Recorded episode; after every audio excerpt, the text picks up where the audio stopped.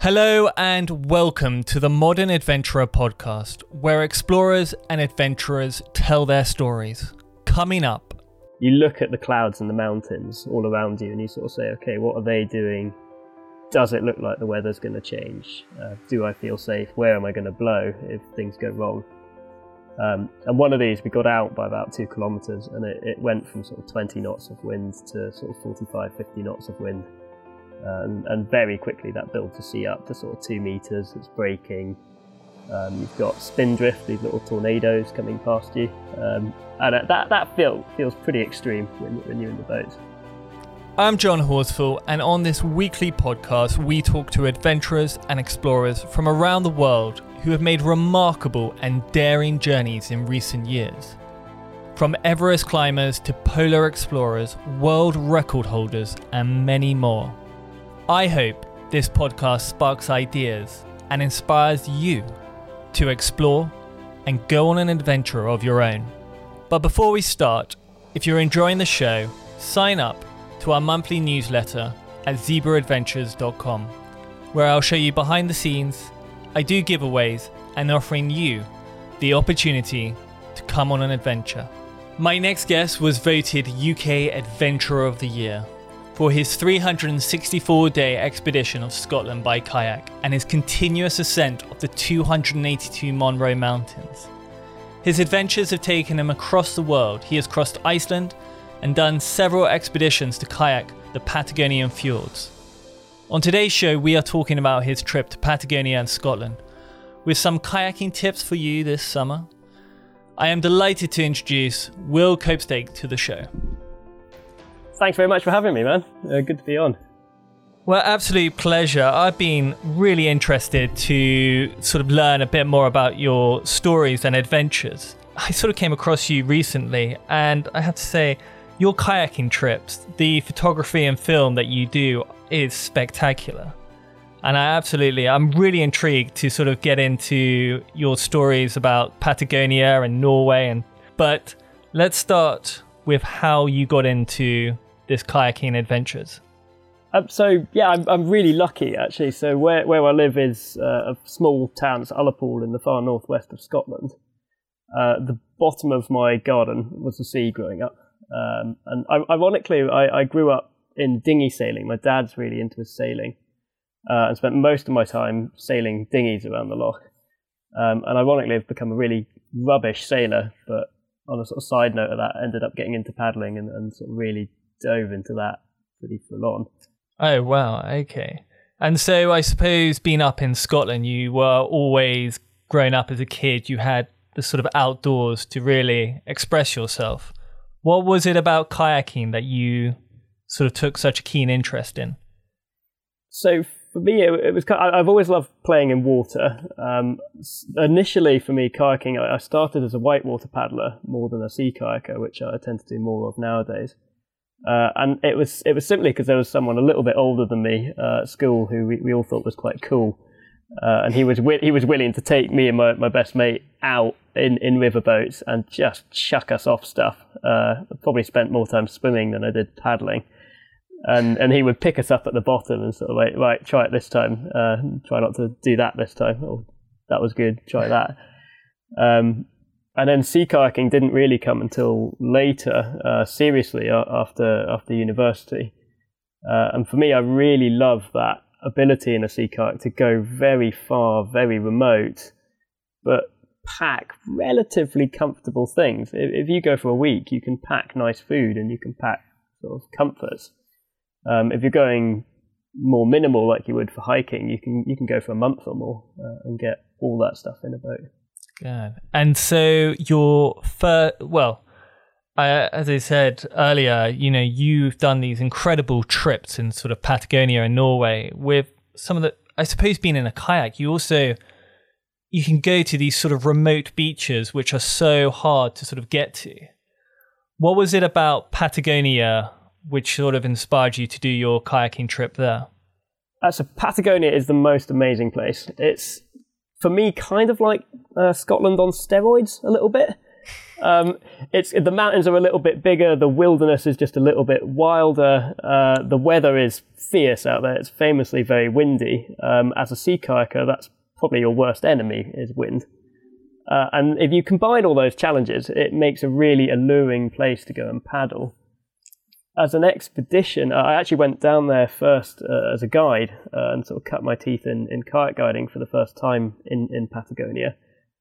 And it was two seasons there where, you, you, as a guide, you're basically going around the same river. Uh, or you're in sea kayaks, but we were, we were on a river system. And you would go round and round and round, always looking at the mountains that you knew behind uh, thousands of miles of, of fjord that basically no one can get to unless you've got a boat. Uh, and that is really alluring to go and sort of know what's on the other side of those mountains. And so the the end of the second season, that was the, the kind of the kickoff point to go and start doing these big expeditions out there. Was was that kind of curiosity to see what lay beyond those uh, and to go and explore it by kayak. So were you doing that alone? No. So I have done a few trips alone in, in Patagonia, uh, none more than three or four days. Uh, the Navy there basically are the, the sort of the key holder to the fjords and the sea and the rivers. Unlike in the U K or, or in, in a lot of Europe, anything you do in Chile on the water needs naval permission. Um, that's largely because they're your free rescue service, and it is incredibly difficult for them to rescue you in a lot of these places. And so it, it takes months of preparation to go through and get these permissions to go there. And one of those stipends is is no solo trips. Uh, you do have to have a partner. Uh, and so my best friend uh, from, from the north, Seamus Nairn, comes down uh, and he, he normally flies down at the end of my season and joins me. Uh, and we go off and, and do these sort of big long trips together. How did it sort of all start? Were you sort of weaving in and around the sort of fjords of Patagonia, or was it very much a sort of Uh, a route of which sort of a historic route that someone's taken that you wanted to follow? So a little bit of both, actually. The the route itself has got not any significance in a sort of the route we chose. However, parts of that followed on with some of the, the original native tribes' um, portages. Uh, now, the, the tribes out there, the Kawésqar, um, the uh, the Yaman, they... They were the people that Tierra del Fuego got its name from, um, the land of fire. It was their fires on the beaches that the, the early explorers saw and named it the land of fire. Uh, and these, these people were incredible. They they lived basically naked in the equivalent of a Scottish winter. So this this sort of rain and wind, and it's it's sort of plus minus five degrees. And they, they survive by putting seal fat on themselves and, and lighting a fire in their canoes uh, on a on a bed of clay and navigating these fjords. And they, they would portage between the, the rough sections where you could. Uh, and so our route included some of these to, to add in.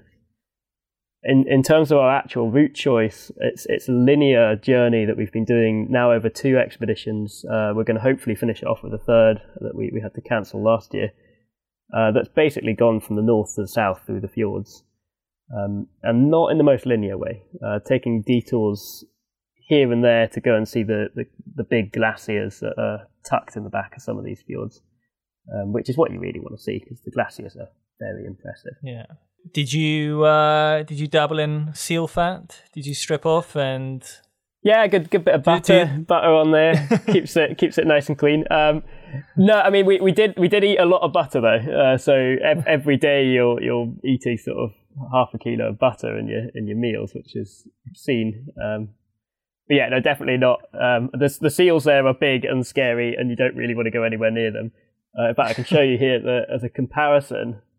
Um, this is a Scottish seal tooth uh, for those who can see on camera.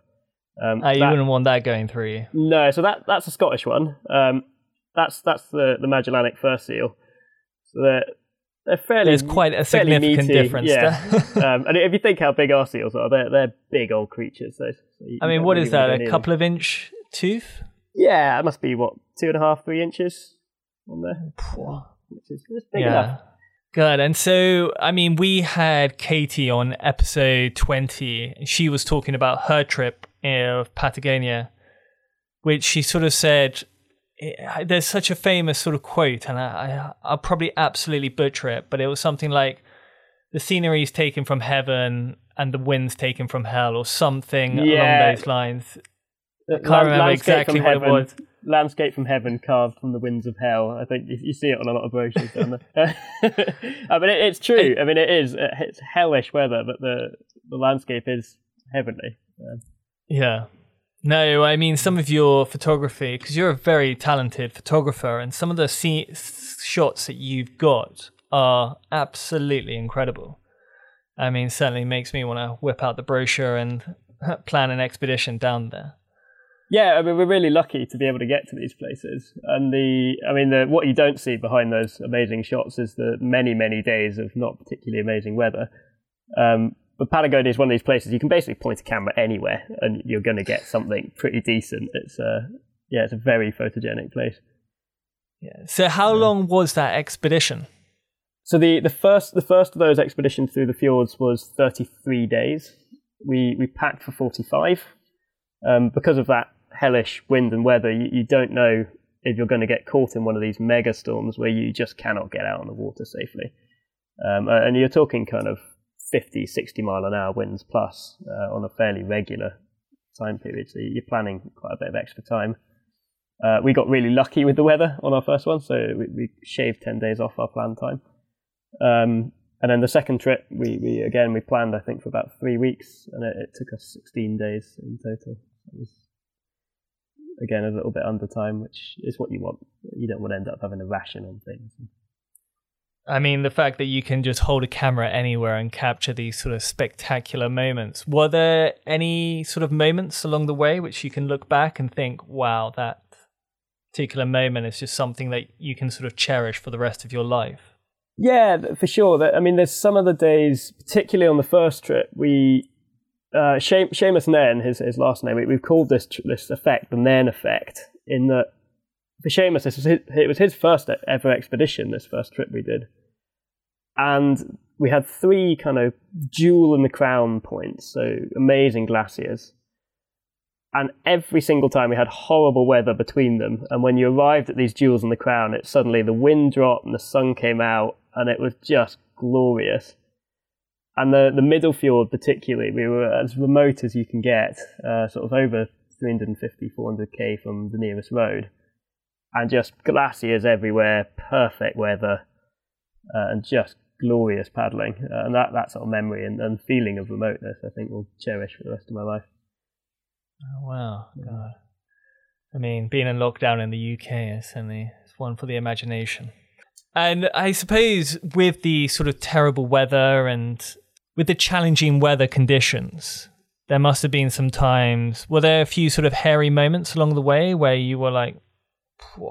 There's, there's definitely a few that caught us out a little bit. Um, again, with the wind being, being the key one there. Um, we, we only really got caught out once, um, which was on a crossing. There's a few big open crossings that we had to commit to. Uh, and you take it really seriously. There's no proper weather forecasting out there. So when you get to these crossings that are going to take you an hour or two to get over, you look at the clouds and the mountains all around you and you sort of say, okay, what are they doing? Does it look like the weather's going to change? Uh, do I feel safe? Where am I going to blow if things go wrong? Um, and one of these, we got out by about two kilometres and it, it went from sort of twenty knots of wind to sort of forty-five, fifty knots of wind. Um, and very quickly that builds the sea up to sort of two metres, it's breaking. Um, you've got spindrift, these little tornadoes coming past you. Um, and that that feel, feels pretty extreme when, when you're in the boat. Um, it's interesting as well, because those waves, as a kayaker, uh, as a sort of an experienced paddler, two metres is not big for a wave. It feels big, uh, but it's very manageable. But with those winds, what you end up with is a very steep two metres, and it, it caps off at the top, and then from that capping off at the top, the wind is blowing you hellishly sideways, and so you're you're more bracing and steering and just trying to keep the boat on track. Uh, thankfully that wind was behind us, which was nice, um, and it just launches you down into the fjords. Um, we, we basically got blown across this, this big open crossing, uh, and thankfully found shelter in the islands behind. God, that must have been such a relief to sort of get into those shelters away from the sort of storm. Yeah, it gives it gives your mind a lot of time to rest as as much as the body. Um, and it's always funny because you could see this storm coming. As soon as it it started to build, we, we got out and you suddenly saw this wall of wind coming and you thought, ah, oh dear. Uh, uh, and then suddenly, yeah, sort of going, right, we've got to get to that point, which at this point was about a forty-minute paddle away. Uh, and as soon as you get in there, it is a bit of a like, right, let's stop and have a chocolate bar. That was that's a relief now. Because I imagine you're sort of there weighing up. You're sort of like, is it going to move? Is it not? And then suddenly you're like, right, let's go for it. And because in sort of mountainous conditions, the weather can change so quickly. Probably, uh, as you say, after sort of twenty, thirty minutes, you're like, bugger. Yeah, and yeah, ah, okay. Um, yeah, actually, Patagonia, apart from being sort of high in, in mountains, it's the only place I've ever seen weather change that quickly. Uh, I mean, it can literally go from sunshine and no wind to snowing and sort of twenty, thirty knots in, in less than a minute. Uh, and it's amazing how those sort of fronts suddenly go bang and they're just on. Um, it's very digital wind, and it can sort of go bang and stop as well, which you'd hope for when it happens. So your plan is to go back there? Yes. So, the like I say, we've done two trips so far, linking sort of start to finish of each trip. So we, we're doing this very long linear journey through, uh, and and we could do it very quickly, but the idea is to sort of take your time and really see what's out there. Uh, and we had one planned. We're less than a week away from executing it. In fact, last March, uh, almost actually uh, tomorrow would be a year ago today um, that we we suddenly. Suddenly sort of said, uh, yeah, that's not going to happen and we've got to go home and isolate now. Uh, and and I, I was in Chile at that point. Um, oh, wow. And we, we were hoping to link up another eight hundred fifty kilometre journey uh, south through the Strait of Magellan uh, into the Beagle Channel through one of these Kawésqar portages uh, and then proceed down and round Cape Horn uh, and come back again, um, which would have been, would have been a real fun adventure. Uh, one, one we still hope to do as well. Yeah, when when it all quietens down in a few, yeah, well, hopefully yeah, a few yeah. months. Yeah, we're nearly there. We're nearly there. We're, yeah, it, it seems it seems we're over the hump. Um. And so I suppose uh, people are probably listening, wondering, you know, would you would you recommend this sort of trip for the average person, for a kayaker? For for an average paddler, probably not, um, unless you've sort of done a couple of other expeditions first, um, or have someone in the group that's experienced with, with dealing with those sort of conditions. Uh, for an experienced paddler, I would absolutely recommend it. It's a, a superb trip, um, but it is definitely not one to kind of cut your teeth on as a first expedition uh, because it is a very, very remote place uh, and, and quite demanding. Um, but yeah, if, if you're if you're feeling confident and experienced, it's uh, it's an amazing part of the world. Uh, and worth the hassle to get the naval permissions. It's, it's incredible. Yeah, it it just does look one of the most breathtaking places in the world. Yeah, yeah, uh, and it and it does it does claim people. Um, there's, there's normally a few deaths a year in, in Chile. So, so. And so from there, you came back to Europe, and you were sort of pursuing uh, different sort of kayaking trips each year, from like Norway to Scotland, because your Scotland trip sounds quite interesting.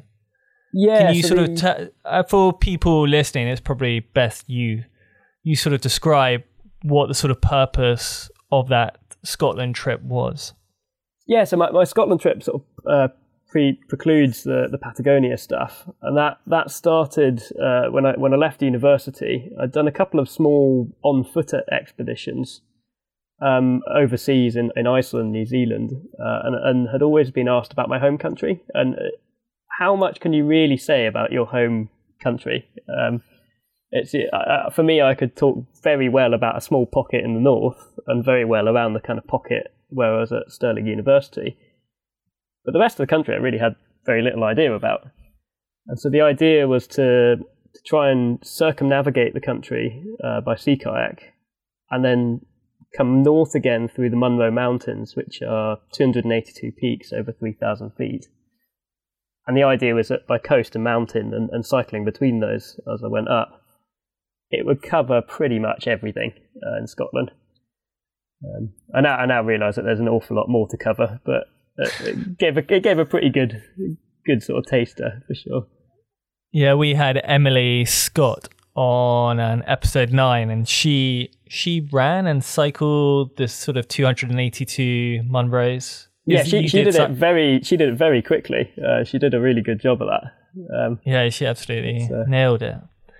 Um, and you were sort of doing the same, running up, cycling up, all around yeah, them. Yeah, so when the kayaking kind of came first, uh, and of that I did twenty-one of the Munros as I passed on the kayak, because they, they're the sort of the logical ones you access by the sea. Um, and then through, uh, by the time I'd finished that, it was September, and so I was coming through the Munros mostly through the winter. And as a result of that, you kind of cycle in with a bike, base camp, and then do circuits of two to four days, going through big rounds of them, and, and come back to the bike, and then cycling to the next sort of base camp and doing another big circuit and, and coming round. Um, and because because I was kind of solo and on my own most of the time, uh, you had to make circuits. You couldn't sort of do linear things. And much much like I think Emily did, she sort of did lots of circuits. Yeah, no, no, she she said it was a really, really amazing sort of experience, because, as you say, very rarely do you get to appreciate a lot of your own country in such different sort of pockets. Like every every single place has their own sort of unique quality. And with two hundred eighty-two yeah. Munros dotted around Scotland, you certainly got to experience quite a fair chunk of it. Yeah, I think that there's a certain magic in doing a continual round of Munros. Um, you get to a summit, and if you are lucky enough to have a nice view, you're looking at, at probably the next forty, fifty mountains you've got to climb, and you're looking back at forty, fifty that you've just climbed. And and you aren't actually travelling massive distances uh, a lot of the time. So you're kind of doing a few mountains here, and then you're maybe going five miles, and then you're doing the next five mountains or so. So you, you get the same view from many different angles, um, while facing this kind of daunting view to the north, going, oh my goodness, there's loads. And then this very satisfying view to the south, saying, yeah, I've done those now. Um, and it's, it's quite a unique feeling. And so that Scottish trip, that took, what, all the good part of a year, wasn't it? Yeah, uh, by complete and utter coincidence, one day short of a year, um, which was not planned. Um, it was supposed to take ten months. Um, the the kayaking was about the right amount of time that I planned, and then the, the mountains, uh, it was one of the worst recorded winters on record, and that, that really slowed me down. Um, Uh, I think we had sort of twelve major storm fronts come through in the space of six months. And it was it was pretty brutal. Well, after Patagonia, I don't know what you're complaining about. Yeah, I mean, actually, Patagonia compares very well with it. It's a logical next step. Um, yeah, I, I I have to say, I lived up in Scotland for a bit, and yeah, the weather can turn pretty pretty can. bad pretty quickly. Yeah, it really can do.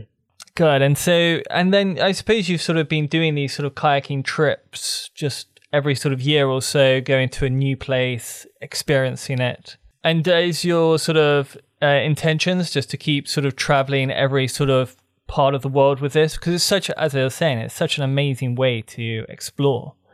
And so you could literally just pick a country on the coast and say, right, I'm just going weaving up Norway yeah. or Sweden. I mean, I could, I could I could spend the rest of my life kind of picking picking random parts of the world. Um, I, there's various ones I'd like to go to before I, I fall off this planet, um, and it would be it'd be nice to get as many as possible. But I, I think for me it's a balance as well, because because I run a kayaking business. I'm I'm paddling most of the summer, uh, and then it's my escape, ironically, is to go paddling or cycling or hiking. Um, and so it's it's kind of trying to go somewhere that's a bit fresh and new and and develops your own your own ability and, and sort of horizons a little bit. Um, what sort of tip do you have for people uh, who are keen to kayak? What's the one sort of like bit of advice you would give them? The main thing I would say is not to get too hung up on kit, because kayaking is one of those sports that you can buy and spend a lot of money on, um, and you can have fun in a really cheap boat. You do need to get, obviously, the safety stuff, so a kayak, a buoyancy aid, paddles. Um, if you're going on your own, spare paddles, a pump, and I would recommend a helmet as well. Um, but you don't have to buy the sort of one thousand pound ones. You can buy relatively cheap things. And as a beginner paddler, I always say if you're practicing, practice with an onshore wind, somewhere that's going to blow you into a safe ground, uh, not onto sort of cliffs or rocks or anything. And uh, as long as you stay close and at onshore winds, if you're a decent swimmer and you've got a buoyancy aid on, you'll probably get into shore if you get into trouble. Um, better if you can do something with a club or, or something like that. There's a lot of local clubs who will, will teach you really well as well. Uh, or hire someone like me who will take you out and teach you. Uh, that's a shameless plug. What's the company called? Um, Kayak-summer-isles. Um, there we go. That's uh, yeah. I, so I have a little confession uh, because our your trip in Norway, I a couple of years ago had planned to do this kayaking trip around Lofoten, and I was very very envious of uh, when I was doing my research for this to sort of see the sort of beautiful landscapes of Norway and the trip that you had up there. Um, very sort of briefly, I mean, how was it? So I can um, sort of imagine it and pretend like I was there. Norway, Norway is basically northern Patagonia. Um, it is amazing. The massive fjords. It's got, I mean, similar sort of thing. You can point a camera anywhere and it's beautiful. Anywhere you go, it's just wonderful. The culture's amazing. Um, Seamus actually joined me on that trip as well. Um, and to give a kind of background to this, when when we planned Norway, Seamus and I planned Norway, we planned this in, in June, uh, June, July. And that was our big trip, was to drive his van up to Nordkap, kayak a circumnavigation around Nordkap, and then go into Lofoten and just explore Lofoten with kayaks for, for a few weeks. Um, on a whim, I then phoned Seamus and said, I'm, I'm planning this big Patagonia trip. Do you want to come down? And he sort of said, all right, um, and, and sort of dropped tools. And that, that Patagonia trip became this big, mega wild adventure. And Norway, which we'd planned and sort of paid for, um, then became almost kind of a post-trip debrief and a, and a bit of a re- relax. And we were staying in a, we were sleeping out the back of a van. We weren't in tents. It was pretty relaxed. And you're not going out for months at a time. You're going out for sort of days at a time. Um, and so the the whole mood of that trip for us was very chilled out. And, and although doing sort of interesting things in boats, it was it was kind of very much on our terms. Um, and we we got fortunate with the weather too. It was it was gorgeous up there. Yeah, we, I take it you went in the summer. Yeah, so it was kind of June into July, um, so twenty-four hour sunlight. And um, in fact, Seamus liked it so much when we, we got to Nordkap, he, he got a job and, and stayed there most of the summer. Not really surprised. Um, I mean, it, as, a, as I was sort of yeah. saying, and for anyone listening, it, it is just one, it just looks like one of the most spectacular places. Yeah, I mean, pretty much anywhere in Scandinavia really is, is fantastic. It's it's just a lovely culture, and the culture generally is very outdoorsy. So, so your your average sort of out person is, is very capable and equipped with doing stuff in the outdoors, mm. and uh, and they love sharing that as well. They're lovely people. Yeah, yeah, big fan of Scandinavia. Well, Will, there's a part of the show where we ask the same five questions to each guest each week. First question is, let's get it up. On your trips, what's the one item or gadget that you always bring with you? Um, I'll not include the kind of practical stuff like tents and sleeping bags and things, because you need those on all the trips. Um, the one thing that I carry with me that is completely and utterly useless, but very important sentimentally, uh, yeah. is a compass, which... is completely ruined. It's yeah. It I was going to say my, for people listening, it's um, completely broken. yeah, it, it it doesn't point north. Um, there's a large hole in the screen. That was actually from someone's crampon, um, which has a funny story. I lost it on a hill, and somebody found it, and through the power of social media, got it back to me. Uh, and he found it attached to the bottom of his crampon. Um, it's from nineteen fourteen. It was my great granddad's compass, um, and it, it's kind of been on every adventure I've I've been on. Um, oh, amazing. But it is heavy and completely useless, but quite good fun to carry about. Okay. Um, what is your favourite adventure or travel book? Favourite travel book? Um, I will start with the one that really got me inspired to do my Scotland trip, which is Blazing Paddles by Brian Wilson. Um, subsequently followed, well, he, that was his his account of, of kayaking around Scotland, uh, I think in the eighties, late eighties. Um, really one of the first people to ever do so, uh, and long before dry bags and technology and things were really kind of as they are now. Uh, and it's just beautifully written and really kind of captures it. Um, I'd also probably say Moods of Future Joys by Alastair Humphreys, which uh, was kind of one of the early travel books that I read that I, I, kind of gave me a sort of a bit of inspiration to go and do things out and around, around the world. Yeah, he, he does come out with some pretty cool stuff now and again. Yeah, and it, it's it's one of those books that it, it captures very well the little bits of expedition, the kind of the, the stuff that's not so interesting to focus on, like routine and, and the kind of small subtleties of things that people comment on and things things happen to you. Um, things as simple as sort of getting up and making coffee when you're in a tent and that sort of stuff is, is often overlooked, but it, it can be a big part of your day when you're that's your routine. Yeah, we yeah. when last the last sort of big trip I did, we always used to wake up, make a cup of tea. God, that sounds so British saying that. Um, essential. It is essential. Yeah, essential. Yeah, yeah. Uh, you know, it's, it certainly uh, wakes you up and starts the starts the day right. Absolutely. Um, why are adventures important to you? Um, adventures are important to me because I find they, they kind of ground you in your surroundings. Um, I, I find going on a longer adventure allows you to really kind of immerse yourself in whatever discipline or place you've decided to be in. Uh, and it, it allows your body to slowly adjust and, and react to that. I find if you go in on a short trip, you can see things and you can push yourself to whatever limits you want, but you don't have the time to develop the routine in it that, that sort of embeds you into that adventure. Uh, and that, over time, slowly changes you as a, a person, and, and you you basically are, are sort of making a new version of yourself in different surroundings, slowly. Um, oh, that's really nice. I haven't really ever thought of it like that, but it's, it's very true. Um, what is your favourite quote or motivational quote? This this one was is from my dad, uh, and he tells me every time I'm having a hard time on an expedition, uh, which is it's better to be Shackleton than Scott, and basically know when know where to call it.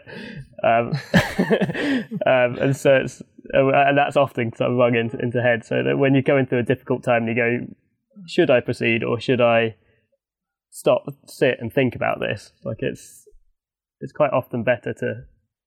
Sort of stop and think. Um, yeah. And better still would be to be Amundsen, who was successful pretty much throughout his expeditions. Um, Shackleton still had some fair epics, to be fair. Um, and what? Who was it? Shackleton? He said it's better to be uh, a live, live donkey than a dead lion. Yes, right? Something like that. Um, yeah, something along those lines. I probably um, again, I probably just butchered an absolute another classic yeah. quote. It's, uh, the the, mo- the modern version, it's better to be a chicken than a cock when you're doing stuff. um, yeah. Um, no, that's uh, I always like that one. Um, people listening are always keen to go on these sort of grand adventures around the world. What's the one thing you would recommend for people wanting to go on big grand adventures? Um, the one thing I recommend for people going on big grand adventures is is to leave it a little bit open to what you actually want to achieve. Um, the best adventures that I've ever ever sort of had are the, often the sort of side things that happened as a result of the initial plan, um, and sort of not, not to get target fixated. And I and I want to go and do this mission, because if you're if you're kind of there to do one thing, you often forget about all the other things surrounding it, and and you don't have the time to enjoy that. Um, and, and whatever you do, big or small, you want to take that that sort of take the blinkers off and, and sort of remember that you're in these amazing places or you're doing something amazing, and you should enjoy it for, for what it is, um, even when you're feeling pretty grim about it. If it's if it's hard, uh, it's, it is types of fun. yeah, I I agree yeah. with that. I was sort of we were speaking about it the other day. The idea of going quite on an open-ended adventure where you don't know too much about what's going to happen. You just sort of take it on a day to day, because sometimes if you're so target focused, as you said, you do miss those little moments, whether it's someone saying come in for a cup of tea, or whether it's come in for dinner, or you know, wanting to stop and chat. If you're so driven and focused, usually you miss those interactions, which end up being the most unique and what makes those expeditions really memorable. Yeah, and um, sort of an example from sort of personal experience was uh, from my Scotland trip, being on, on my own. Uh, by the, the end of the kayaking, I got very, uh, the last few months, you get very target fixated when you start seeing a goal. Um, and I, I got very good at kind of doing distance and just putting head down and, and paddling. And of course, enjoying your surroundings to a degree, but you, you're kind of also sort of making ground as, as priority. And that held into the Patagonia trip where Seamus joined. And in the first couple of days, I kind of went into that and, and recessed back into that mindset of, okay, we, we've got A to B to do. Let's let's do A to B.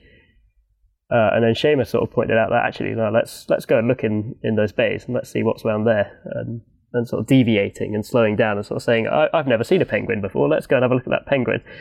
Um, and, and stuff like that. And, and slowing down per- very purposefully.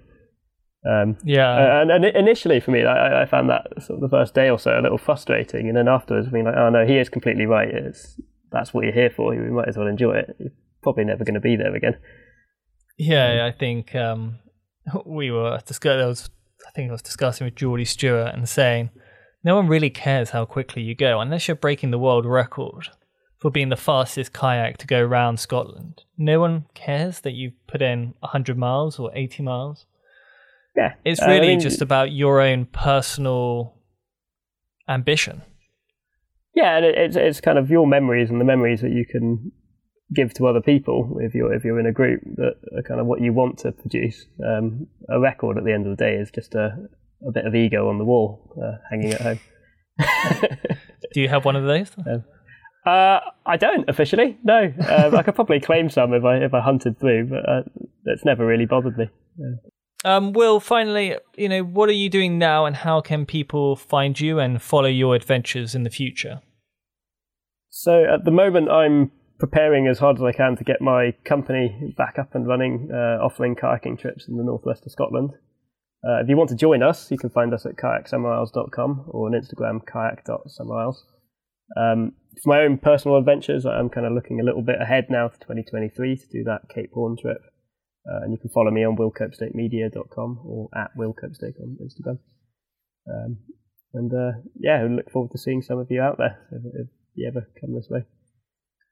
Well, we'll put a link to your Instagram and uh, website on, on my website so people can follow you and find you. And um, Will, it's been an absolute pleasure hearing your stories. And it's as I say, been a pleasure, John. Fill, yeah. fill me with a little bit of envy. That's at the, at the moment, like I say, I'm, I'm the same as everyone else, sitting at home. I'm building a shed as my big adventure, so it's, uh, it's, uh, feel, I feel a bit envious of doing that stuff as well. No, well, very soon we'll we'll be both be out. I'm sure, I'm sure. Having big adventures. But Will, thank you so much for coming on today. Been, been a pleasure. Thank you for having me. Thank you for listening. You can watch the podcast on YouTube now, and don't forget to sign up for our adventure newsletter, which is in the description below. I hope you enjoyed the show, and if you did, tag me on Instagram at John Horsfall. I'm always keen to connect with everyone. I hope to see you next week for another fascinating tale of adventure, but till then, have a great day and happy adventures.